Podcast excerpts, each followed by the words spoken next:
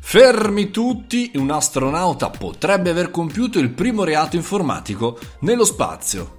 Benvenuto all'interno del podcast estivo di Mario Moroni, che puoi chiaramente trovare se lo stai ascoltando da tutte le parti, ma non ti preoccupare, lunedì ricominceremo su Instagram, su Facebook, oltre al podcast anche ad aggiungere i video appunto di questi racconti. Ma oggi parliamo in realtà di spazio, come dicevo proprio all'inizio, perché parliamo spesso di eh, crimini legati al digitale, eh, cyber di qui, cyber di là, ma non ci fermiamo mai allo spazio, anche perché fino ad ora non ci sono stati problemi, almeno che ne sappiamo, di eh, cybercrime per quanto riguarda eh, al di fuori dell'orbita terrestre, ma invece potrebbe esserci stato il primo caso nella storia dell'essere umano di primo reato informatico spaziale perché l'astronauta Anne McLean eh, si sarebbe introdotta di nascosto nei conti della ex moglie.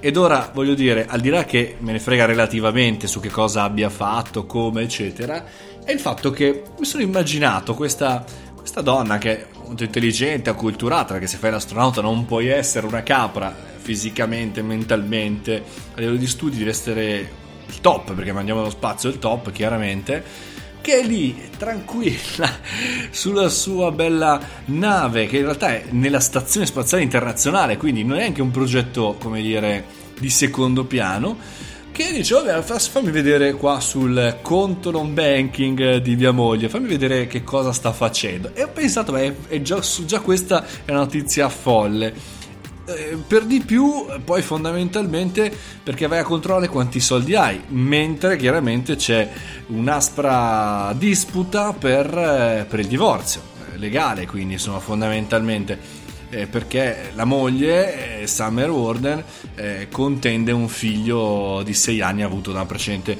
adozione. Ma al di là di questo, questo fondamentalmente è il classico furto di identità e accesso non autorizzato, quindi a che cosa? Documentazione finanziaria privata, una cosa importante. Chiaramente Anne si è spiegata dicendo che c'è un equivoco che ha controllato solo per vedere se per caso ci fosse la, eh, come dire, i, i, fondi sufficienti per la sostenza del, del, bambino e non che non ci fossero guai. Sta di fatto che, che sia o meno eh, un, um, un, equivoco, dobbiamo cominciare a pensare che ci possono essere anche nel futuro questa tipologia di problemi.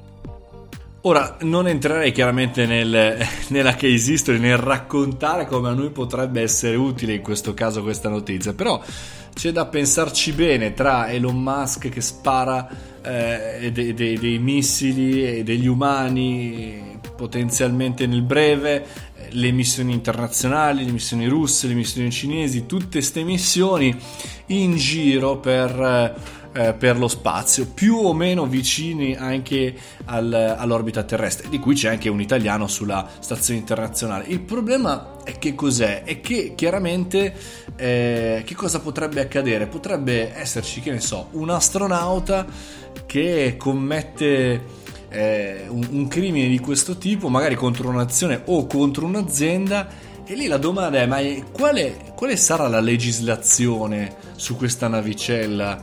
Eh, in che maniera ci possiamo in qualche maniera difendere? E poi ancora, e se ci fossero delle compagnie private, come anche quella di Elon Musk, che ci permetterebbero di entrare eh, quasi con una VPN satellitare all'interno di alcuni prodotti e alcuni servizi?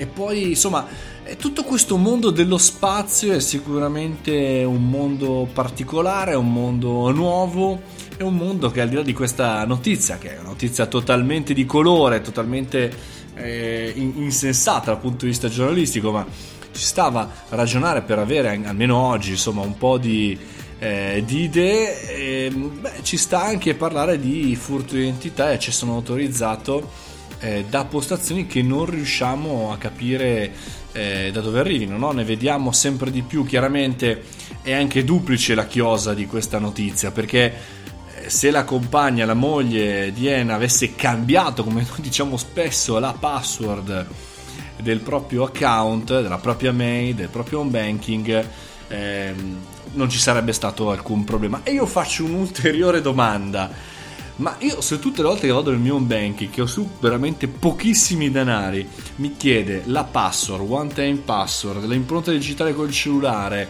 eh, la visione, cioè solo per accedere a questo dannato banking. Ma che banca usa la moglie di Eri? Che banca è? La voglio. Posso entrare solo con una password, sarebbe fantascienza per noi comuni mortali, invece a metà strada tra il GDPR, la privacy la sicurezza ha in realtà un utilizzo di questi strumenti in maniera più umana. Chi lo sa, chi lo sa. Fatemi sapere cosa ne pensate anche oggi su questa notizia e mi raccomando andate su www.mariomoroni.it e scoprite insomma eh, la bellissima lettura di questa settimana. Un, un, abbraccione, fate i bravi, mangiate le verdure e, e divertitevi, non troppo nello spazio, mi raccomando. Ciao!